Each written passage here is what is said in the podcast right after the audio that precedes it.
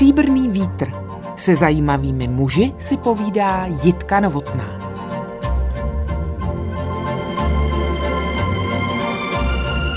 Rok 2020 převrátil mnohé z našich dosavadních zvyklostí vzhůru nohama a vedle složitých okolností nám v leciakém ohledu dopřál i unikátní prožitky a poznatky. Jedním z takových pro mě bylo vědomí o netušeně velkém významu živě provozované hudby v mém životě.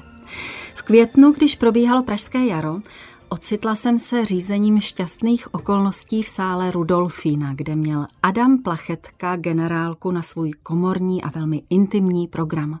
Pouze v doprovodu klavíru. Pocit, že se tak oddaně a štědře rozdává pro pár temných hlaviček v šeřelém sále, že nám v té pohnuté době věnuje tolik krásy, emocí, a dobra mě přivedl k dojetí, které jsem ani neměla potřebu zastírat. A tehdy jsem si slíbila, že ho pozvu do stříbrného větru, i když se o něm v médiích hovoří hodně. Dnes to ale možná zkusíme trošku jinak. Právě v komorním a intimním tónu. Dobrý den, Adame. Dobrý den. Jaké to je zpívat tak náročný program, jakým byl Schubert, za tak osobitých okolností pro lidi s rouškami a pro ten redukovaný, nuceně umenšený počet lidí v sále? My jsme tenhle cyklus právě v Rudolfinu o asi půl roku dříve natáčeli, takže vlastně jsem to bral jako další natáčení a člověk nevnímá tolik koncového uživatele v sále, ale spíš chce udělat radost tomu, kdo se dívá u počítače nebo v televizi. Vy mluvíte o koncovém uživateli, já hovořím o dojetí, ale skutečně jste mě pohnul.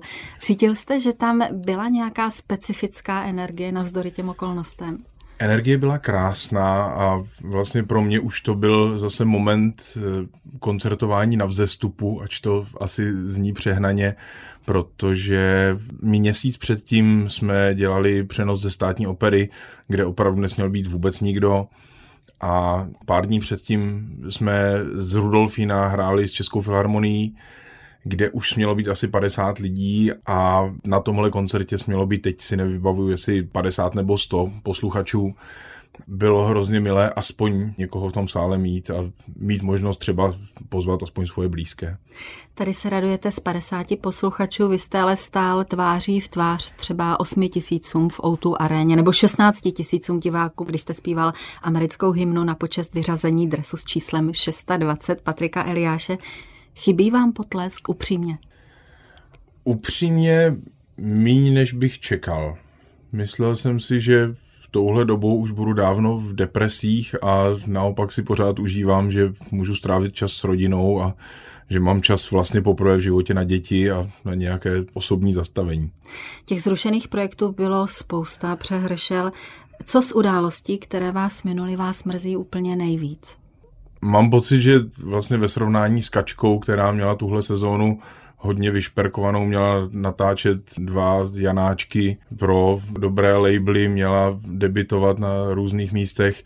Tuto připravilo o hodně asi výjimečných věcí a chápu, že tuto mrzí. Já upřímně si nevybavu, že bych měl něco, bez čeho bych vyloženě nezvládnul žít. Samozřejmě člověk se na nějaká místa chtěl vracet a práci by rád dělal, ale myslím si, že to byla taková když to řeknu ošklivě, normální sezóna a věřím, že takových bude ještě dost. Mluvíte-li o kačce, pak mluvíte o své ženě, zpěvačce, sopranistce Kateřině Kněžíkové. A tak, jak hovoříte, tak si vybavuji, že když si zmínila, že zatímco ona je nebetičný romantik, tak vy jste realista. Teď to tak trošku znělo, ano, uznávám. Vy máte, Adame, v životě poměrně zřetelné pětiletky 2005, debit v Národním divadle, 2010 člen Vídeňské státní opery, 2015 debit na scéně metropolitní New Yorkské opery. Rok 2020 možná mohl být dalším přelomem a milníkem, ale je netušeně klidný. Dostavily se v něm přeci jenom i nějaké znepokojující úvahy typu, co budu dělat, když se to nerozjede? Na to samozřejmě člověk myslí. Situace už teď není růžová a zřejmě v příštích letech bude ještě zajímavější, ale upřímně se snažím vytřískat z té nastalé situace maximum pozitivního a naštěstí jsme v pozici, kde si můžeme dovolit tu dobu nějakou nepracovat a kromě toho část pořadatelů je natolik vstřícných, že platí nějakou část těch smluv, i když se třeba akce nekoná spíš v zahraničí než tady, ale nějaký příjem máme, nějakou rezervu jsme taky měli a ta finanční situace nás nedrtí, což dopadá na spoustu jiných umělců mnohem hůř a spousta z nich si museli najít jinou práci třeba.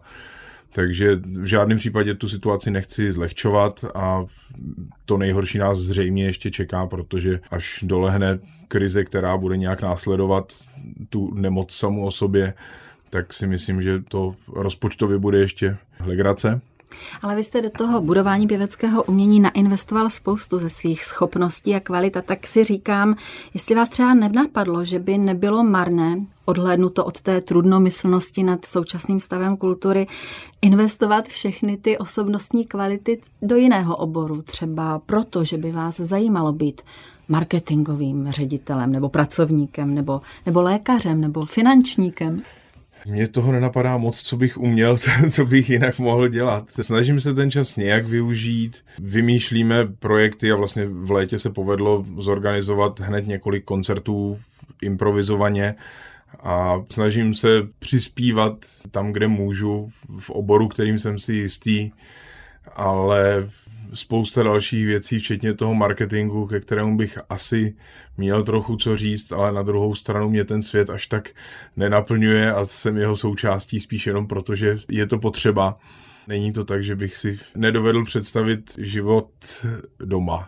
Já jsem strašně dlouho všem říkal, že nejsem přepracovaný, přetažený, vyhořelý, protože prostě dělám koníčka jako práci a vlastně se nonstop bavím ale ve chvíli, kdy jsem se zastavil v tom březnu, tak jsem zjistil, že jsem na měsíc třeba opravdu úplně zavřel pusu.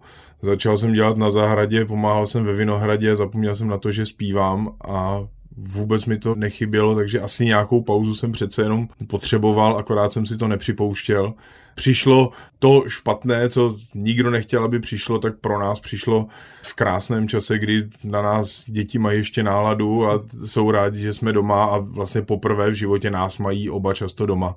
Za mě tou rodinnou situací je to vykoupeno na 100% a nemám potřebu si hledat záminku, proč bych měl z domova odcházet.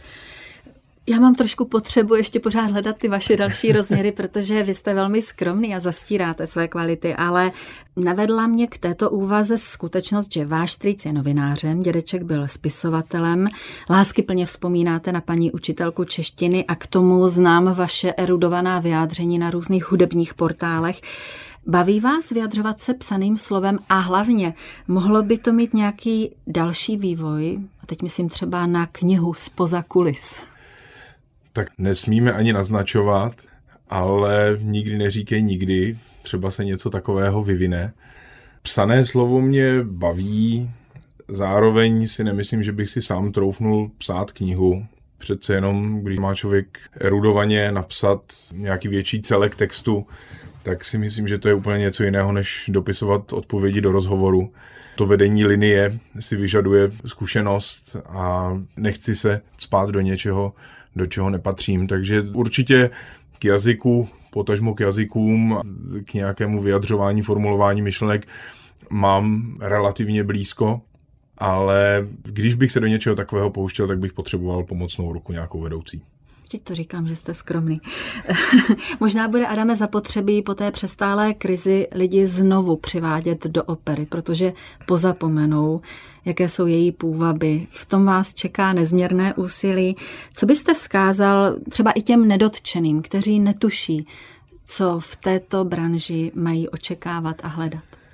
Řekl bych, že to mě mrzí asi nejvíc, protože po lednovém koncertě v Outu aréně jsem dostal strašnou spoustu zpráv, které mě potěšily a kvůli kterým jsem z části ten koncert připravoval od lidí, kteří normálně na klasiku nechodí a kteří říkali, koncert se nám hrozně líbil, máme nakoupené lístky na Pražské a do Národního divadla, někam do krajských měst, kam jsem měl jezdit.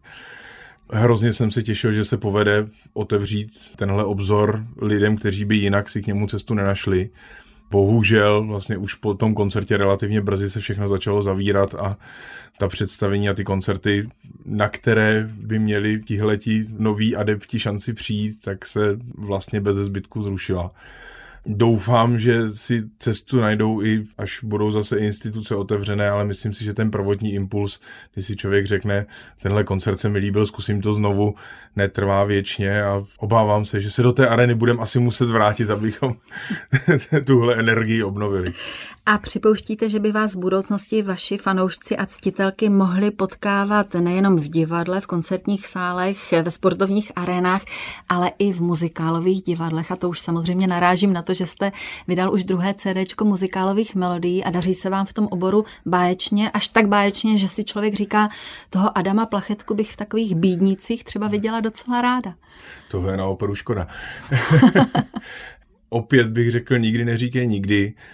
Aktuálně žádné plány v tomhle směru nemám. Je to především proto, že muzikály přece jenom fungují jinak než klasika a člověk, když se do něčeho pouští, tak se většinou musí upsat na hodně dlouhý časový úsek, což za současné situace bohužel nejde, i když by mě to vlastně jako hrozně zajímalo vyzkoušet si někdy i druhou stranu barikády.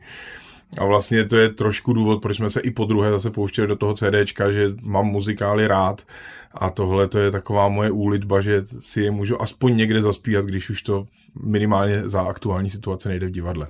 A která z těch melodií je vaše srdeční, kterou pustíme posluchačům dvojky? Uf, no těch je hodně. Jitka Novotná a její host na dvojce. Basbaritonista Adam Plachetka pochází z Prahy, jeho tatínek vystudoval medicínu, maminka chemii a mě zajímá, kdy, díky čemu, komu jste se naučil prožívat hudbu. Já jsem byl k hudbě a vůbec ke kultuře veden od mala. Ne, že bychom se soustředili pouze na hudbu, ale babička i mamka měli pocit, že kulturní vzdělání ke vzdělání jako takovému patří takže jsme vždycky měli nějaké předplatné na koncerty do divadla a minimálně jednou, dvakrát za měsíc jsme vždycky někam šli. A vás Te- ta opera bavila, Adame? Tehdy jsem to vnímal samozřejmě úplně jinak jako dítě a nemám vyloženě zážitek, jako žena třeba říká, že jí vlastně na zpívání navedla jedna prodaná nevěsta v Ostravě. Takovýhle moment já úplně nemám, ale muzika mě bavila, protože jsem vlastně od mala chodil do dětského sboru to dítě může samozřejmě brát operní představení jako dlouhé, tak nemám vyloženě negativní pocit, že tam jsem se strašně nudil. Když jsme chodili s klubem mladého diváka, tak tím, že jsme měli většinou dětská předplatná nějaká, tak tam je cíleně vybíráno to, co děti zvládnou konzumovat. V té hudbě jsem měl blízko přes vlastně sbor a rád jsem si poslechnul i něco jiného někde jinde. Vy máte takovou tu působivou a vtipnou historku, že jste se na konzervatoř přihlásil, protože tam šel váš nejlepší kamarád, hornista, vy jste chtěl na stejnou školu a že vás vzali do počtu, tak říkajíc, protože jste neměl nikterak skažený hlas.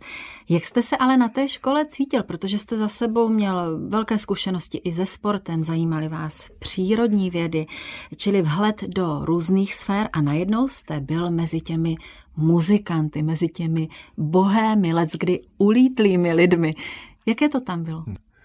Já myslím, že jsem se adaptoval velmi, velmi rychle a protože jsem netušil, že jsem na těch přijímačkách byl poslední, tak jsem přišel vlastně s hodně vysokým sebevědomím, protože jsem si říkal, nijak jsem se nepřipravoval a stejně mě vzali, tak to asi musí být v pohodě. A až po roce, kdy už zase si myslím, že jsem byl natolik zakořeněný, že jsem neměl problém, že mě to psychicky nějak zlomilo, tak si vzpomínám, že jsem přišel na jednu hodinu a pan profesor Level mi řekl, no, no tak máte ten hlas už docela hezky uvolněný, tak se začneme učit zpívat, ne? a v tu chvíli mě teda jako spadla brada a říkal jsem si, a co jsme tady celou tu dobu dělali, já jsem si myslel, že už to umím dávno. A toto mě nakoplo a v tu chvíli jsem začal zase se hodně snažit a brát to vážně, protože jsem pochopil, že to není jenom o tom si jít třikrát za týden zaspívat. Já jsem tehdy nesměl ani cvičit doma, což jsem samozřejmě teda porušoval taky, ale věděl jsem, že mám prostě zpívat třikrát týdně na hodině a jinak bych proto neměl dělat vlastně nic. To bylo nařízení pana profesora? Myslím si, že to je velmi rozumný přístup k věci v tom prvním ročníku, protože nechtěla bych si udělal zlozvyky doma a protože vlastně člověk toho stejně tolik nenacvičí a ten hlas se teprve učí něco dělat, ať jsem za sebou měl teď nevím, jestli sedm let nebo kolik zpívání v tom sboru, tak samozřejmě solový zpěv je úplně o něčem jiném. A vlastně i kvůli tomu jsem potom ve sboru musel skončit, že ten hlas začal najednou znít jinak a nedala se tak dobře doladit barva zpátky a vlastně jsem to ani nechtěl, protože jsem se bál, že bych si zase tu techniku ničil. Do sboru se podíváme, do státní opery, ale předtím ještě prozraďte, jestli trhání vstupenek ve státní opeře byla vaše jediná studentská brigáda. Téměř. Roznášel jsem ještě letáky, párkrát jsem někde nosil židle, ale jestli jsem byl za ten život tak 15krát v práci, tak je to hodně. Jinak a když furt jste, jenom řvu na lidi. A když jste pobýval v té státní opeře a poté, co jste vybral vstupenky od příchozích hostů, tak jste se asi díval na představení. Když jste se vrátil následně domů, zkoušel jste si třeba před zrcadlem převtělit se ve Figara? To jsem si neskoušel. Vlastně v té státní opeře jsem byl samozřejmě víckrát, ne patnáctkrát, protože jsem zjistil, že tam trhají lístky brigádníci. Jako studenti jsme mohli chodit zadarmo do státního Národního divadla Dostovského. A já jsem tam chodil opravdu hodně často. A pak jednoho dne jsem si říkal, proč bych sem chodil zadarmo, když můžu dostat, teď nevím, jestli to bylo 110 korun za večer nebo něco takového. Byli jsme tam vždycky čtyři dole a střídali jsme se, že jenom jeden tam musel zůstávat i přes představení. Takže vlastně tři ze čtyř představení jsem k tomu ještě vždycky viděl a měl jsem přístup do zákulisí, takže jsem začal potkávat s lidmi v kantýně a bylo to hrozně milé z tohohle úhlu pohledu, ale že bych se nějak exponoval jinak doma, to si myslím, že se nestalo. To mě docela překvapuje. Já bych čekala, že člověk je tím tak prostoupený, že strašně moc chce být těmi na jevišti. No vy jste se jimi stal, protože jste byl záhy přijat do sboru. Co jste se naučil o divadelním provozu tou optikou člena sboru? Já jsem tam byl v hrozně hezké pozici, protože jsem tam byl jako externista, takže jsem nemusel chodit do práce každý den a jenom jsem vlastně si šel jednou za čas zaspívat, což bylo fajn. Dělal jsem tam nakonec dohromady nějakých, tuším, asi pět titulů a byla to moc hezká zkušenost, protože zase člověk se, se známí i se zbytkem sboru, i se solisty a bylo to pro mě takové další proniknutí do té společnosti. A myslím si, že mi to i usnadnilo potom vstup solový do státní opery, protože jsem nebyl někdo nový, kdo by přišel jen tak v 19 a zbytečně by někoho dráždil, ale Myslím si, že mi tehdy přáli, že jsem zvládnul udělat nějaký další krok a že mě hrozně hezky podpořili v těch představeních, co jsem tam dělal potom jako solo. A chce to hodně velkou mentální práci, ten přerod ze sboristy do solisty, protože přece jenom přicházejí ke slovu docela jiné stránky osobnosti. Myslím si, že to bude případ od případu. Já jsem nikdy nebral sbor jako něco méně významného, že bych se tam měl schovávat. Naopak jsem se snažil tomu představení dát, co jsem tehdy mohl i jako člen ansámblu. A na sole si taky myslím, že je to o týmové práci, že když každý jede jenom na sebe, tak to představení podle toho vypadá. Pro mě to jsou dvě trošku rozdílné stránky též věci. Co herectví ve škole a herectví v praxi? Je to hodně odlišná záležitost? Nemyslel jsem si, že je a je. My jsme měli super přípravu, představení nám režírovala vždycky na škole paní profesorka Regina Šimiková. Chytli jsme super období, konzervatoř produkovala kvalitní představení v době, kdy jsme tam byli a mohli jsme se připravovat na 100% ale zároveň, když potom člověk přijde do praxe a zjistí, že se neskouší jedna věc dvakrát týdně rok, ale musí se dát za pár týdnů celodenních prací dohromady, tak zase rozložení energie je úplně jiné. Spousta pouček, co člověk zná i ze školy, ale třeba jim nevěří, tak najednou zjistí, že v praxi jsou potřeba a a tě člověk se byl lépe připraven, což si myslím, že jsem byl, tak stejně vlastně v té praxi začíná, nechci říkat vyloženě od nuly, ale musí si to řemeslo musí se ho naučit dělat. Když se přeneseme o léta dál, kdy už za sebou máte spoustu zkušeností a příležitostí a práce s řadou zajímavých režisérů, zakusil jste někdy stav nebo pocit, že si připadáte trošku jako figurant v nevítaných rukou, protože ta režijní práce trvá dlouho, příprava je obsáhlá, někdy jste na zkušebně nebo na pódiu v rámci zkoušek 7 i 8 hodin denně. A když pak ten režisér není třeba úplně připravený, úplně vědoucí, nemá jasnou představu, nebo ta se příkře rozchází s tím, jak to cítíte vy, anebo je, nedej bože, bezradný, tak člověk může asi zažívat nelibé pocity. Já bych se v tom nerýpal moc, ale víceméně se to dá schrnout velmi snadno, že když ten, co ty zkoušky vede, není připraven lépe než ti okolo něj, tak to dovede být frustrující. A přemýšlel jste někdy o tom, že byste se stal tím, který ty zkoušky vede? Přemýšlel jsem o tom hodněkrát relativně, ale nevím, jestli je to úplně moje silná stránka. Myslím si, že když bych měl dát dohromady třeba školní představení, řekněme tradiční inscenace, tak budu vědět, co těm lidem říct, co jim předat, aby jim to představení fungovalo. Ale nejsem úplně vizionář v tom, že bych si říkal, tak zahrajeme si Bohemu na měsíci, třeba vy teďka v Paříži, nebo že bych hledal alternativní umístění pro Rusalku a takhle. Rozhodně nevadí mi aktualizovat produkce nebo operní díla, když to dává smysl a když je to opravdu dotažená ta myšlenka, ale nemyslím si, že by to byla moje silná parketa ty alternativní reality hledat. Nepostihl vás někdy nějaký nosný nápad, který jste třeba lehce podsunul panu režisérovi? Nabízím, co bych dělal v tom momentu, co by mi zapadalo do situace, ale spíše mi vždycky milejší, když tu situaci mám nějak danou a něčím ji naplňuju, než že bych měl ambici ji sám vymýšlet od nuly. Adame, z vašeho života je patrné, že operní svět přeje mladým. Současný operní svět, zdá se, už jsme hovořili o těch vašich časných a včasných debitech. Neříkáte si někdy, že jste musel o to rychleji, řekněme, dozrát a vyzrát? Ano i ne.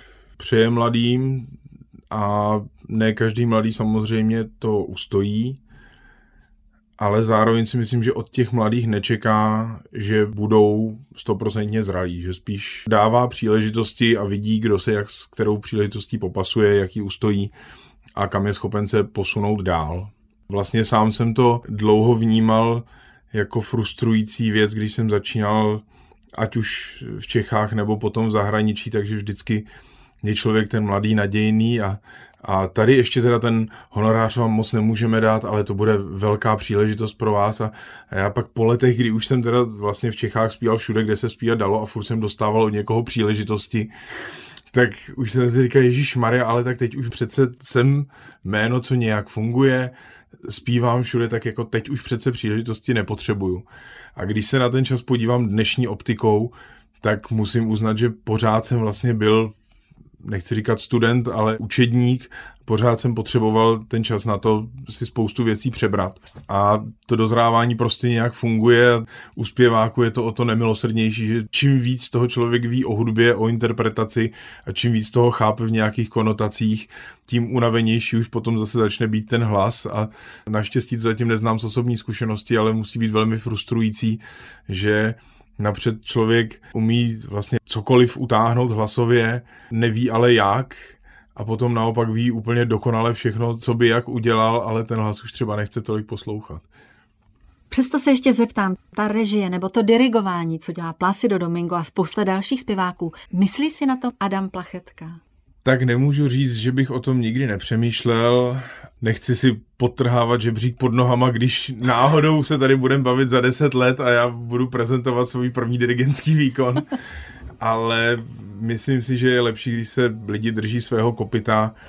Dirigování by bylo super, režie by mě asi taky bavila ale nechtěl bych být jedním z těch, o kterých se říká, že teda jako hezky zpívá, ale neměl by se spát do něčeho dalšího. Hostem pořadu Stříbrný vítr a Jitky Novotné je basbaritonista, k jehož jménu novináři ve vzácné schodě stavějí slova jako jiskra osobnosti, muzikalita, inteligence, píle, herectví, skromnost, pracovitost, odpovědnost, rozvážnost či až starosvětská slušnost. To všechno skrývá velká postava i osobnost Adama Plachetky a já se musím zeptat, jestli jste někdy byl taky flegmatik a flink a lajdák. Rozhodně. Flegmatik si myslím, že relativně jsem. a lajdák tak střídavě oblačno. Myslím si, že to je hezky vidět na tom, že jsem zjistil, že když nemůžu pracovat, tak mi nevadí nepracovat. Ale když vím, že se do něčeho je potřeba opřít, tak nekoukám na hodiny a pracuju ale pak zároveň mi nevadí si udělat den pro sebe a vypnout a nedělat vůbec nic. Adame, a teď mi řekněte, zvažujete hodně ty odpovědi právě i s tou myšlenkou na to, že zanecháváte nějakou mediální stopu a říkáte si, no to když na mě za chvilku vytáhnou, tak to nebude úplně chytré a prospěšné. V žádném případě. Všechno je naprosto spontánní, bez dalších konotací. Dobře, teď se zaměříme na rodinu. Co vy na to? Jaký jste táta? Máte v krvi důslednost vychovatele, anebo si ty vaše dvě krásné malé holčičky obtáčejí tatínka úspěšně kolem prstu? Myslím si, že to je symbioza obého, že máme moc hezký vztah a rozhodně jsem ten benevolentnější z rodičů, ale zároveň se vždycky domluvíme na všem, na čem se potřebujeme domluvit. Do jisté míry to vidíme, myslím se ženou stejně, že respektujeme nějakou osobnost těch dětí, ale zároveň si nemyslíme, že by měli vyrůstat bez nějakého vedení a že jakákoliv osobnost se musí potom vetknout do společnosti, ve které se budou muset pohybovat a bude potřeba být otesána na nějaký použitelný model. Takže jsem důsledný, když jde o něco podstatného, a snažím se, aby z nich vyrostli kvalitní lidi a zároveň mi nevadí jim popustit úzdu, když vidím, že to není problém. Padají z vašich úst často věty, které jste slychal jako kluk od svých rodičů a nedělo se tak k vašemu velkému potěšení? Těžko říct. Rád bych řekl, že ne a že se snažím všechno dělat podle vlastního vědomí, ale zároveň si samozřejmě nějaké modely z výchovy člověk odnáší a myslím si, že zase jsem byl vychováván i já natolik důsledně z několika stran, že vlastně není problém, když nějaké ty modely opakovat budu. Tak vám jenom musím jako rodič větších dětí říct, těšte se na dobu, až vám ty děti začnou ty vaše věty říkat dřív, než je stačíte doslovit. Kdy jste si řekl, že nastal čas, abyste v té své kariéře zabrzdil a přizpůsobili osobnímu životu? A ještě mě zajímá pod otázka, jestli se na to ve vaší branži bere ohled. Ten čas vlastně nikdy nepřišel. Já jsem už leta mluvil o tom, že si chci dělat víc času na rodinu a že musím tu práci omezit, ale dělá se to hrozně obtížně a i proto beru tu situaci koronavirovou do jisté míry pozitivně, protože to je čas, který já bych si sám v životě na tu rodinu neudělal a asi by mi to následně bylo líto. Posloucháte doma společně hudbu? Vaše rodinka se zpěvavou maminkou Kateřinou Kněžíkovou a dvěma holčičkami, které k hudbě rozhodně nemohou mít daleko? Myslím si, že cíleně málo kdy. Občas si něco pustíme, ale Většinou, když něco běží, tak nějaká pohádka. Adelka si pouští taneční videa na internetu. To jde tak trošku mimo nás, protože většinou se s tabletem někam zavře, ale pozitivně na tom hodnotím to, že opravdu potom se naučí kroky a jde nám ukázat, že se naučila další písničku v asi milionu jazyků Teď jsme objevili, že si zpívá jednu anglickou, jednu německou, jednu tureckou, jednu maďarskou, jednu nějakou švédskou, nebo co. Musím uznat, má dobrý ucho na akcenty. Sice vůbec netuší a ve většině těch jazyků ani my netušíme, co zpívá, ale zní úplně stejně jako ta rodilá mluvčí, co, co zpívá s ní. A pěstujete vědomě kontakty s lidmi z jiných oborů, než je ten hudební, právě proto, abyste nezůstali třeba jenom v tom svém světě, který tak důvěrně znáte, tolik o něm hovoříte, tolik vás prostupuje a bzučí vám v hlavě? Neřekl bych, že vědomně nebo cíleně kvůli tomu, ale jednak mám spoustu kamarádů z dětství, co se hudbě nevěnují a jednak máme současné nebo novější kamarády z jiných oborů, se kterými trávíme čas. Takže ta hudba sice dominuje, nebo většinou ti lidé jsou nějak spojeni s uměním, aspoň vzdáleně, ale nemám to tak, že bych si řekl, tak teď už bylo dost houslistů a potřebuju potkat inženýra. Ale to, jak jste zmínil, že potkáváte lidi přece jenom odinut, asi souvisí s vaším novým domovem na Jižní Moravě. Vy jste tam zakotvili ve vinařském domku. Bude z vás velkopěstitel vína, výrobce vína, bude z vás drobný chovatel, kutil? Divil bych se, kdyby se to stalo středobodem našeho života ale zároveň jsme hrozně rádi, že to tam máme a že máme kam jezdit i za normálních okolností a hlavně kam utéct, když ta situace je taková nepříjemná ve městě. Já mám pocit, že to je trošku opravdu lomikare, lomikare do roka a do dne. Kačka, když jsem s tím nápadem přišel, mi říkala, že to je hloupost, že nebudeme mít čas jezdit na chalupu ještě kor takhle daleko. A já jsem tehdy říkal, ano, uznám, že to je blbost, ale zároveň to tam máme rádi, je to hezká lokalita a když by náhodou někdy nastal čas, že člověk nebude chtít být ve městě, bude chtít utéct někam do ústraní, tak budeme mít tu alternativu. No a dostavili jsme v červnu 19 a najednou v březnu jsme tam odjeli a do srpna jsme tam vydrželi. A proč to tam máte rádi? Čím je to tam milé, jiné a oblažující? Tak jednak to prostředí samo o sobě je super. My jsme vlastně na konci vesnice. Za domem už máme jenom pole a vinohrady a málo kdo tam má ploty, takže prostě děcka můžou vyběhnout a bavit se kde chtějí. A jednak tam máme spoustu kamarádů, super sousedy, což taky člověk dopředu nikdy nemůže tušit, když se někam stěhuje.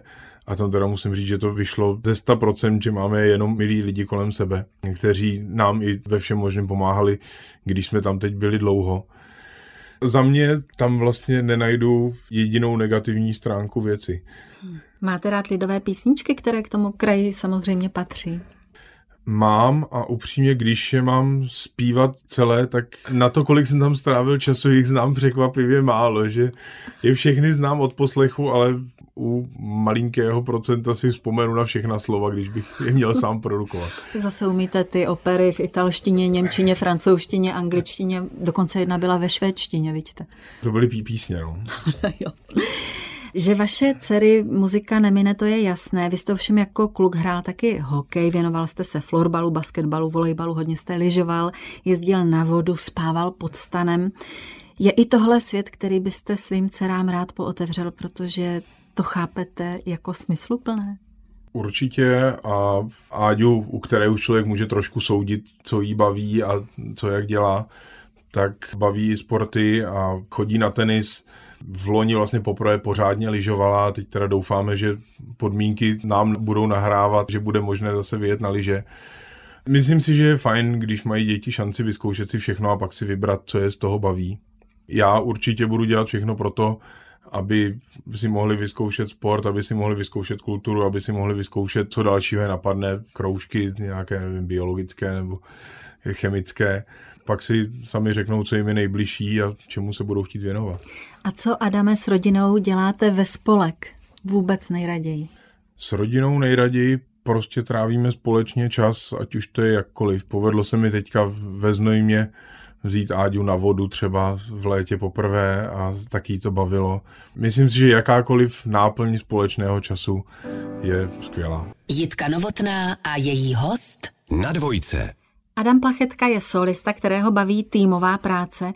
Jak se chová, jak pracuje kolega, kterého považujete za bezvadného a na kterého se prostě těšíte v tom zkouškovém procesu? Tak tam jsou zásadní asi i ty osobní vazby, že člověk se rád vrací k práci s přáteli, a to trošku je vždycky téma pro mě při nějakém obsazování nebo doporučování lidí, že někdy někdo řekne, no tak on se zase šéf přivede ty svoje kamarádičky ale ono to má něco do sebe, protože když si člověk přivede kamarádičky, co spolu chtějí pracovat a jsou kvalitní přitom, tak z toho většinou bývají nejlepší výstupy. Takže já mám relativně dost lidí, se kterými rád trávím čas i na zkouškách, i potom po večerech nebo přes den mimo operu. A to vypadá jak, když se potkáváte mimo operu? Je to třeba u fotbálku? jako nejjednodušší je, že člověk tím, že je většinou někde sám, takže se jde společně najíst, nebo společně do kina, nebo do muzea, nebo někam. Fotbálek taky rád, jsme chodili nejčastěji kluky z orchestru ve Vídni, protože tam jsem byl přece jenom tak nějak pravidelněji. Je to hrozně moc, ale vlastně to jsou jako naprosto běžné věci, ale hrozně hezky to vlastně doplní tu práci, protože i u toho jídla pak se dá probrat, co fungovalo, co nefungovalo a je to v uvolněnější atmosféře úplně nenucené a člověk může najít nějaké nové pohledy na věc. A co kolega, který vás vytočí a rozlobí? Takový také jistě existují. Čím se to stane? Většinou, když ukazuje, že mu nezáleží na těch ostatních, nebo že se dělá důležitějším než ostatní a většinou, naprosto většinou se to těm lidem stejně někde vrátí a buď jsou natolik nepříjemní, že s nimi odmítne pracovat dostatek lidí na to, aby jim ukončili i třeba velmi dobrou kariéru, a nebo jenom prostě, když potom potřebují na jevišti pomoc, oni tak jim nikdo nepomůže. Slyšel jsem historku o velmi známém zpěvákovi, co zpíval Falstaffa, byl celou dobu zkoušek naprosto nesnesitelný a potom na představení, když byl v posledním jednání uvázán za každou ruku k jednomu lanu, tak eh, mu spadly kalhoty a všichni na jevišti ho nechali stát do konce jednání s kalhotama u kotníků. Myslím si, že je lepší, když jsou všichni naladěni na společnou vlnu a pomáhají si. Ten egoismus samozřejmě na jeviště do jisté míry patří, protože tam jsme osobnosti každý za sebe, ale myslím si, že stejně jako s tou výchovou se ty osobnosti musí spojit do jednoho celku, jinak to představení stojí za nic. Adame, kdy se vám váš hlas opravdu zamlouval? A dejte prosím tu skromnost stranou, kdy jste se třeba cítil tak báječně, vybavíte si nějaký památný koncert nebo představení, kdy vás to těšilo? Vybavím si takový zlom, kdy mi došlo technicky nějaké zlepšení a kdy jsem vlastně šel úplně nejistě do toho koncertu. Byl to nějaký letní festival já jsem vůbec vlastně netušil, jak to bude znít, protože jsem byl tak jako mezi dvěma fázemi a někdy něco fungovalo, někdy ne. A já jsem si řekl, musím prostě zkusit věřit tomu novějšímu, tomu, co ještě vlastně neznám. A musím ideálně zpívat všechno o dynamiku níž, než bych chtěl, protože ten hlas potom má šanci líp znít. Odspíval jsem tu první půlku, říkal jsem si, že je to s klavírem, takže můžu si dovolit to risknout. Odspíval jsem první půlku v relativně nízké dynamice na tu dobu, že jako jsem si vždycky myslel, že musím dávat maximum. A šel jsem do šatny a vletělo tam za mnou asi deset lidí. Říká, co děláš, co děláš? Teď to hlasuje třikrát tolik, jako vždycky bylo. A já jsem říkal, ty tak to je hezký, tak na tomhle bych asi měl pracovat dál. Mm. Tohle byl takový jako moment, co si pamatuju, že se mi povedlo zvládnout efektivitu práce ale myslím si, že jevišti je lepší se tím vlastním hlasem nekochat, protože jednou jsem dělal Figarovou svatbu v době, kdy už jsem 30 představení musel mít odspíváno a zpíval jsem recitativ v posledním jednání, tam je dlouhý tam buja je la notte, a po něm je dlouhá věta, kde teda vlastně on si srovnává, co ta Zuzanka je, co si myslí, že mu udělala a jak on teda z toho vyjde. To jsou čtyři takty rychlejch not a já jsem zaspíval ten dlouhý to na začátku a jsem si říkal, ten se mi poved. A zapomněl jsem celou tu další větu a přesto jsem proškobrtal tak nějak jako úplně se říká, dobře, tak pícha předchází pát, už, už to asi nebudu dělat. Musíte si někdy vymýšlet texty? Naštěstí málo kdy, ale sem tam se to stane. A co se tam tak jako dává? Naštěstí to byl jeden ze dvou momentů vůbec za tím životě, kdy mi vypadla fráze jinak člověku vypadne jedno slovíčko a buď se snaží říct synonymum, když se pohybujete v jazyce, kterým vládnete, tak většinou chcete tam docpat něco, co bude dávat smysl. Stačíte o tom přemýšlet? Tam nedáte nějaké... Jak kdy. Někdy to tak dopadne a někdy člověk prostě řekne kecnou šaun místo zen a jede se dál. Člověk toho zvládne vymyslet relativně dost, ale jsou momenty, kdy ten text běží stejně tak rychle, nebo je to v ansámblu, že vlastně stejně jednoho slova si nikdo nemá šanci všimnout. Hmm. Rame, o vás novináři velmi často hovoří jako o hvězdě. Jak to máte vy osobně? Cítíte se tak? Chcete tak žít v této kategorii? Je to pro vás žádoucí? Tak nebudu falešně skromný v tom, že všichni to děláme proto, aby se nám dařilo, všichni to děláme proto, že chceme prezentovat sebe světu. Na druhou stranu jsem rád, že se pohybuju v tom segmentu, ve, ve kterém jsme, protože přece jenom ta sláva má úplně jiné parametry, než kdyby člověk byl z popu. A to nevím, jestli bych chtěl. Je mi milé, že mě občas někdo pozdraví na ulici a řekne mi, že se mu líbí, co dělám, ale není to ten mainstream, že by člověk věděl, že si nemůže jít koupit rohlíky, aniž by u toho něco podepisoval. Takovou slávu bych určitě těžko nesl. A jak moc jste musel pracovat na tom, abyste se naučil snášet kritiku, která čas od času také přichází a abyste u toho nepodléhal nějakým osobním emocím? No, si nevzpomenu na ten citát, ale Korepetitorka ve Vídni mi říkala, poslouchej všechny, naslouchej málu, nebo něco v tom smyslu. A takhle nastavený vlastně jsem byl vždycky, že si rád poslechnu všechny názory a sám si z nich potom udělám vlastní názor. Myslím si, že člověk by měl všechno negativní vnímat s co největším nadhledem, protože to je prostor pro zlepšení a zároveň to nesmí dojít do fáze, kdyby ho to začalo ničit. Teď jsme se zrovna ani ne měsíc zpátky bavili s kolegou a on byl vlastně v šoku z toho, co jsem mu sám říkal, že o sobě vím, že mi nejde nebo že musím zlepšovat.